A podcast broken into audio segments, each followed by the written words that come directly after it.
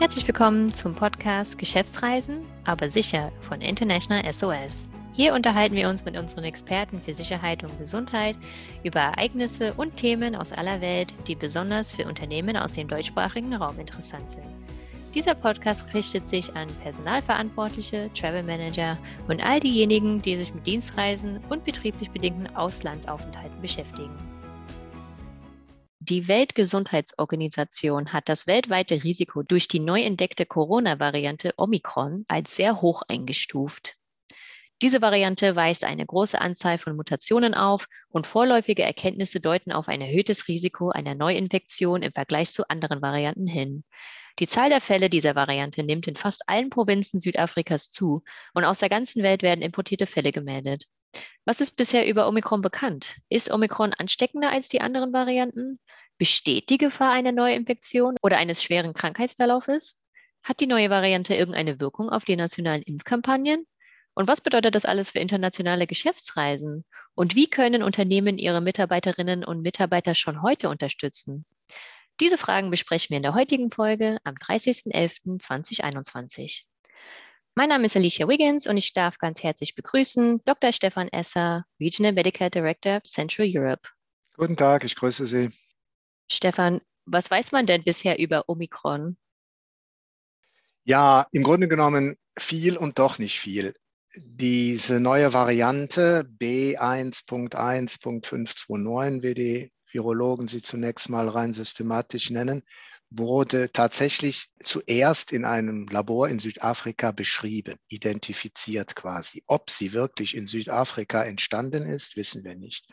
Es gibt ja inzwischen auch aus einigen anderen Ländern schon Fallmeldungen und ob es in jedem einzelnen Fall eine Verbindung zu Südafrika gibt, ist unklar, möglicherweise nicht. Es sind bei dieser Variante sehr, sehr viele Mutationen auf der Oberfläche des Virus an diesen sogenannten Spikes entdeckt worden. Diesen Proteinen sind das ja rein molekularbiologisch, die auf der Oberfläche des Virus unter anderem dafür zuständig sind, eine Verbindung zur Zelle des Gastes, des betroffenen Patienten herzustellen, um damit eben dem Virus die Möglichkeit zu geben, einzudringen in Zellen des Gastes, des betroffenen Patienten. Und aus dieser laborchemischen Analyse heraus gibt es Vermutungen über die Eigenschaften des Virus viele neue Mutationen an genau den Proteinen, die eben das Eindringen in die Gastzelle ermöglichen, führt zu der Vermutung, zu der Theorie, dass dieses Virus ansteckender sein kann, leichter andere Menschen befallen kann, als die bisherigen Varianten oder die bisherigen Virusmutationen das getan haben. Und parallel dazu sieht man, dass in der südafrikanischen Provinz Gauteng, wo das beschrieben worden ist, das Virus es seit zwei Wochen einen relativ raschen Anstieg neuer Fälle gibt und befürchtet jetzt, dass das miteinander zusammenhängen kann. Es gibt auch in Hongkong Fälle, es gibt in Israel Fälle, es gibt in Belgien mindestens einen Fall. Wir laufen jetzt auch den Ereignissen hinterher. Wenn das Podcast gehört wird, gibt es vielleicht schon weitere Fälle. Zumindest ein Fall in Belgien ist bereits angeschaut worden und da gab es eine Patientin, die aus der Türkei eingereist ist, wo es keine direkte Verbindung zu Südafrika auf die Schnelle gab. Wir haben in Deutschland, äh, in Hessen, in Bayern und inzwischen in einigen anderen Bundesländern Fälle beziehungsweise Verdachtfälle bisher in Verbindung mit Reisen aus Afrika. Aber ob sich das auf Dauer so halten wird, muss man sehen. Wir wissen im Grunde genommen, dass es diese Variante gibt. Wir wissen die Oberflächenstruktur, wir wissen um diese Proteine, diese Spikes, aber wir wissen sehr wenig über den klinischen Verlauf. Du hast es eben kurz erwähnt. Ist also Omikron wirklich ansteckender als die anderen Varianten? Nun, wir wissen es nicht. Wir haben Hinweise, dass das so sein kann, epidemiologische Hinweise, weil es diesen schnellen Anstieg von neuen Fällen in der Provinz in Südafrika gegeben hat. Hinweise, die sich virologisch, theoretisch aus der Oberflächenstruktur ableiten lassen können. Aber klinisch haben wir noch keine Beobachtung, epidemiologisch haben wir noch keine Beobachtungen, wo wir jetzt die Ansteckungsfähigkeit des Virus wirklich bereits genau beziffern oder beschreiben könnten. Das muss man jetzt beobachten. Die Labore oder viele Referenzlabore auf der Welt sind dabei, also aus den eingehenden neuen Fällen bereits Analysen zu ziehen, wie viel Prozent, wie hoch der Anteil der Omikron-Varianten dann unter den neuen Fällen ist, um auf diese Art und Weise jetzt ein Gefühl oder auch Zahlen zu bekommen, wie denn die Ansteckungsfähigkeit des Virus ist. Hat die neue Variante Omikron irgendeine Wirkung auf die nationalen Impfkampagnen? Auch das äh, wissen wir im Moment nicht. Im Moment sieht alles danach aus, dass die derzeitigen Impfstoffe, und zwar alle derzeitigen Impfstoffe, prinzipiell auch gegen diese Variante wirken. Denn die Antikörper und die zellulären Immunantworten, die der Organismus bildet, sind in der Lage, auch dieses Virus anzugehen. Ob die rechnerische Wirksamkeit der Impfstoffe sich unterscheidet von der Wirksamkeit gegen die bisherigen Varianten, muss man beobachten. Im Moment ist das schlicht und einfach noch nicht untersucht worden und deswegen haben wir keine Daten, die vorliegen. Es ist aber vollkommen unwahrscheinlich, dass die Impfstoffe jetzt nicht wirken. Es kann sein, dass sie besser, es kann sein, dass sie schlechter wirken. Es ist aber unwahrscheinlich, dass sie nicht wirken. Und von daher ist das, was im Moment auch passiert, das Impfen im Gegenteil sogar zu forcieren, nochmal mehr Menschen zu überzeugen, sich impfen zu lassen, der richtige Weg und wird auch weiterhin der richtige Weg bleiben. Die Besorgnis weltweit ist ja momentan sehr groß.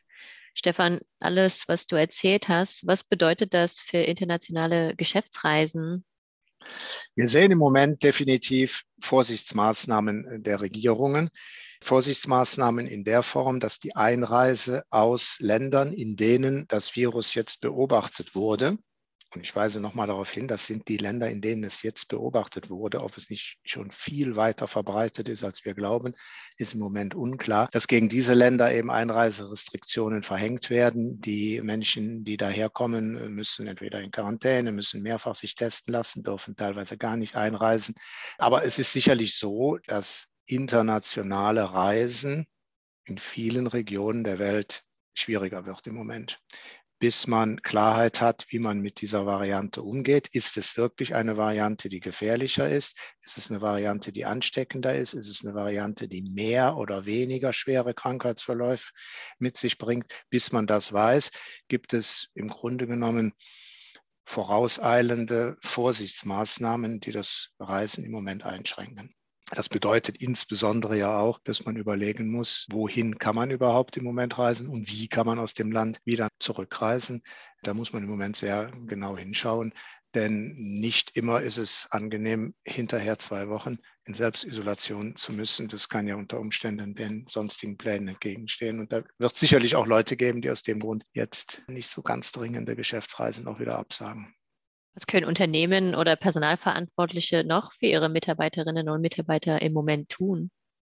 Und ich denke, auch jetzt ist wieder eine klare Kommunikation sinnvoll. Kommunizieren, dass es im Moment Länder gibt, in die und aus denen das Reisen deutlich erschwert ist, aus denen das Reisen mit Auflagen verbunden ist, bis hin zur Selbstisolation, bis hin zu regelmäßigen Testen. Das ist national sehr unterschiedlich. Deutschland hat im Moment die Einreise für Flüge aus einigen südafrikanischen Ländern massiv eingeschränkt, im Grunde genommen nur noch für die eigenen Staatsbürger zugelassen, die dann aber auch in Selbstisolation müssen. Großbritannien hat Selbstisolation für fast alle, die aus dem Ausland einreisen, für zwei Tage bis zum Vorliegen eines negativen PCR-Testes verfügt. Und in ganz vielen anderen Ländern gibt es vergleichbare Regularien, die wir nicht alle jetzt hier aufzählen können. Aber das zu kommunizieren, dass es so ist und idealerweise auf Quellen hinweisen, wo man sich informieren kann, ist absolut notwendig im Moment. Auf jeden Fall die Seite vom Auswärtigen Amt. EDA heißt das ja in der Schweiz, Eidgenössisches Departement für Auswärtige Angelegenheiten, EDA und mhm. in Österreich Außenministerium. Das Zweite ist, dass man auch eine Kommunikation herausgibt, die darauf hinweist, dass im Moment Besorgnis da ist, die Besorgnis, aber im Moment natürlich sich auch aus der Tatsache herleitet, dass man nicht viel über die neue Mutation weiß Die Besorgnis ist nicht, weil man weiß, dass die neue Mutation gefährlicher ist, sondern man weiß eben noch nicht viel. Das wird in den nächsten Wochen anders sein, wenn neue Daten, neue Erfahrungen, neue Erkenntnisse vorliegen, wenn man Krankheitsverläufe beobachtet hat, wenn man weiß, ob die Krankheitsverläufe schwerer oder leichter verlaufen, wenn man, das wird wahrscheinlich noch länger dauern, weiß, ob die Ansteckungsrisiken statistisch, epidemiologisch höher oder niedriger sind. Aber im Moment ist die allgemeine Besorgnis, auch die Besorgnis, die die WHO geäußert hat, eben basierend auf der Tatsache, dass man nicht viel weiß über die neue Mutation. Danke. International SOS betreut Unternehmen und deren Mitarbeiter weltweit, darunter auch zahlreiche Unternehmen aus dem deutschsprachigen Raum, von DAX 30 bis hin zum Mittelstand. Dabei macht es keinen Unterschied, ob es sich um Dienstreisende, Expats oder lokale Mitarbeiter handelt. Unsere Experten für Medizin und Sicherheit sind rund um die Uhr erreichbar, sei es online, telefonisch oder vor Ort. Dr. Stefan Esser ist einer unserer Referenten für unser Risk Outlook Web Meeting am 15. Dezember. Unsere Experten stellen ihre Prognosen für das Jahr 2022 vor, die auf einer Umfrage unter 1000 Verantwortlichen aus den Bereichen Mitarbeitergesundheit und Sicherheit weltweit sowie zahlreiche Interviews mit führenden Experten beruhen. Darüber hinaus präsentieren wir die neue Risk Map 2022. Wird das neue Jahr eine gewisse Stabilität im Hinblick auf die Gesundheits- und Sicherheitsrisiken für Ihre Mitarbeiter bringen? Was werden die wichtigsten Herausforderungen sein, die sich im nächsten Jahr auf die Produktivität der Belegschaft auswirken? Auf welche betrieblichen Hindernisse sollten sich Unternehmen wie Ihres vorbereiten? Nehmen Sie an unserem Risk Outlook 2022 Webmeeting teil am 15. Dezember von 10 bis 11 Uhr.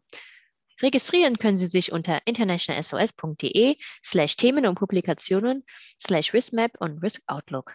Oder Sie klicken einfach auf den Link in unseren Show Notes. Ja, Stefan, ganz herzlichen Dank für die ganzen Informationen. Gerne. Wenn Sie Mitarbeiter haben, die international unterwegs sind oder vielleicht auch selbst dienstlich reisen und dieser Themenkreis für Sie relevant ist, dann freuen wir uns, wenn Sie auch beim nächsten Mal mit dabei sind und uns Feedback oder Bewertungen zu unserem Podcast geben, damit wir die Serie weiter verbessern können. Falls Sie Ideen oder Wünsche für zukünftige Themen haben, schreiben Sie uns gerne eine E-Mail unter germany at internationalsos.com. Weitere Informationen, Publikationen zum Download und Sicherheitsberichte finden Sie unter www.internationalsos.de. Vielen Dank fürs Zuhören und bleiben Sie sicher.